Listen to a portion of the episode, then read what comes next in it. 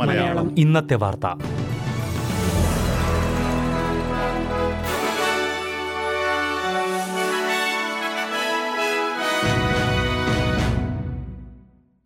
നമസ്കാരം. S B S Malayalam ഇന്നത്തെ വാർത്തയിലേക്ക് സ്വാഗതം. ഇന്ന് രണ്ടായിരത്തി ഇരുപത്തിരണ്ട് സെപ്റ്റംബർ ആറ് ചൊവ്വാഴ്ച. വാർത്ത വായിക്കുന്നത് ഡെലിസ് പോൾ. വിക്ടോറിയയിലെ ട്രിപ്പിൾ സീറോ ഫോൺ സംവിധാനത്തിന്റെ വീഴ്ചകൾക്ക് പ്രീമിയർ ഡാനിയൽ ആൻഡ്രൂസ് ക്ഷമാപണം നടത്തി.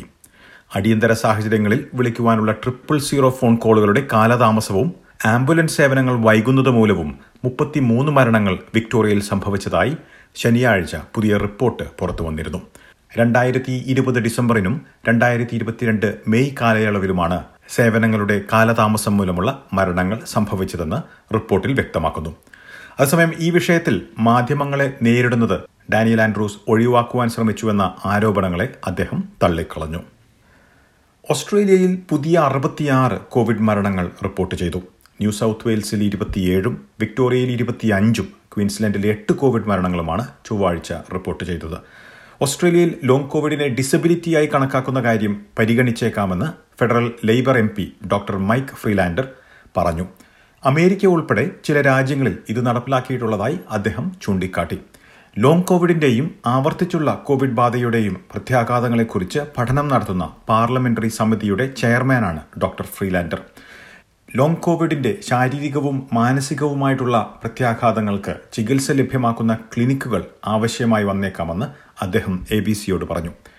ലോങ് കോവിഡ് മൂലമുണ്ടാകുന്ന തൊഴിലില്ലായ്മ വീടില്ലായ്മ എന്നീ പ്രശ്നങ്ങൾക്കും ഈ ക്ലിനിക്കുകളിലൂടെ പരിഹാരം കാണാൻ കഴിയണമെന്നാണ് അദ്ദേഹം അഭിപ്രായപ്പെട്ടത്. ഓസ്ട്രേലിയയിലെ ഇന്ധന എക്സൈസ് ഇളവുകൾ കൂടുതൽ കാലം തുടരണമെന്ന് സ്വതന്ത്ര സെനറ്റർ ഡേവിഡ് പീകോക്ക് ആവശ്യപ്പെട്ടു. ഈ മാസം അവസാനത്തോടെ താൽക്കാലികമായുള്ള ഇരുപത്തിരണ്ട് സെന്റിന്റെ ഇളവ് അവസാനിക്കാനിരിക്കെയാണ് ഈ ആവശ്യം. ഇളവ് കൂടുതൽ കാലം തുടരുന്നത് ബജറ്റിനെ ബാധിക്കുമെന്ന് സർക്കാർ നേരത്തെ വ്യക്തമാക്കിയിരുന്നു. എന്നാൽ ജീവിത ചെലവ് കൂടിയിരിക്കുന്നത് മൂലം പ്രതിസന്ധിയിലായിരിക്കുന്ന കുടുംബങ്ങളെ ഇന്ധന എക്സൈസ് ഇളവ് സഹായിക്കുമെന്ന് ഡേവിഡ് പീകോക്ക് ചൂണ്ടിക്കാട്ടി. ഓസ്ട്രേലിയയിലെ ബാങ്കിംഗ് പലിശ നിരക്ക് വീണ്ടും ഉയർത്തി. ഒന്ന് ദശാംശം എട്ട് അഞ്ച് ശതമാനത്തിൽ നിന്ന് രണ്ട് ദശാംശം മൂന്ന് അഞ്ച് ശതമാനത്തിലേക്കാണ് ഇന്ന് റിസർവ് ബാങ്ക് ഗവർണർ ബാങ്കിംഗ് പലിശ നിരക്ക് ഉയർത്തിയത്. പൂജ്യം ദശാംശം അഞ്ച് ശതമാനത്തിന്റെ വർധനവാണ് ചൊവ്വാഴ്ച സ്ഥിരീകരിച്ചത്. തുടർച്ചയായി അഞ്ചു മാസങ്ങളിൽ റിസർവ് ബാങ്ക് നിരക്ക് ഉയർത്തി. രാജ്യത്തെ നാണയപ്പെരുപ്പം നിയന്ത്രണത്തിൽ കൊണ്ടുവരുവാൻ ഇത് സഹായിക്കുമെന്നാണ് റിസർവ് ബാങ്ക് പ്രതീക്ഷിക്കുന്നത്. രണ്ടായിരത്തി പതിനഞ്ചിന് ശേഷമുള്ള ഏറ്റവും ഉയർന്ന നിരക്കിലേക്കാണ് ബാങ്കിംഗ് പലിശ നിരക്ക് ഉയർന്നിരിക്കുന്നത്. പലിശ നിരക്ക് വർദ്ധിപ്പിക്കുന്നതിനെതിരെ ഗ്രീൻസ് പാർട്ടി ഉൾപ്പെടെ ഒട്ടേറെ പേരിൽ നിന്ന് ശക്തമായ എതിർപ്പാണ് നേരിടുന്നത്. പലിശ നിരക്ക് വർദ്ധിപ്പിക്കുന്നത് ഒട്ടേറെ പേർക്ക് വായ്പ തിരിച്ചടയ്ക്കാൻ ബുദ്ധിമുട്ടുണ്ടാക്കുമെന്ന് കോമൺവെൽത്ത് ബാങ്കും മുന്നറിയിപ്പ് നൽകിയിരുന്നു. പുതിയ വർധനവ് മൂലം അഞ്ച് ലക്ഷം ഡോളർ വായ്പയുള്ളവർക്ക് പ്രതിമാസം നൂറ്റി നാൽപ്പത്തിനാല് ഡോളർ കൂടുതലായി അടയ്ക്കേണ്ടി വരും.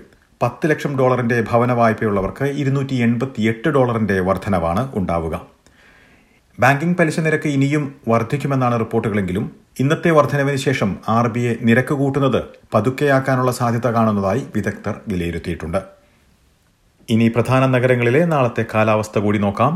സിഡ്നിയിൽ ഒറ്റപ്പെട്ട മഴയ്ക്ക് സാധ്യത. പ്രതീക്ഷിക്കുന്ന കൂടിയ താപനില പത്തൊൻപത് ഡിഗ്രി സെൽഷ്യസ്. മെൽബണിൽ തെളിഞ്ഞ കാലാവസ്ഥയ്ക്കുള്ള സാധ്യത. പ്രതീക്ഷിക്കുന്ന കൂടിയ താപനില ഇരുപത് ഡിഗ്രി. ബ്രിസ്ബനിൽ ഭാഗികമായി മേഘാവൃതമായിരിക്കും. പ്രതീക്ഷിക്കുന്ന കൂടിയ താപനില ഇരുപത്തിരണ്ട് ഡിഗ്രി സെൽഷ്യസ്.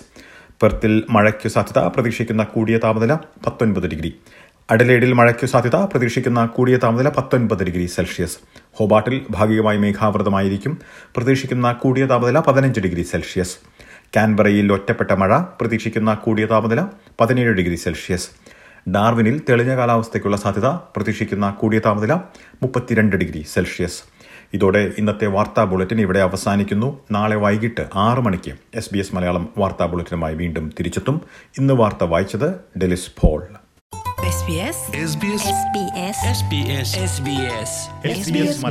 ഇന്നത്തെ വാർത്ത.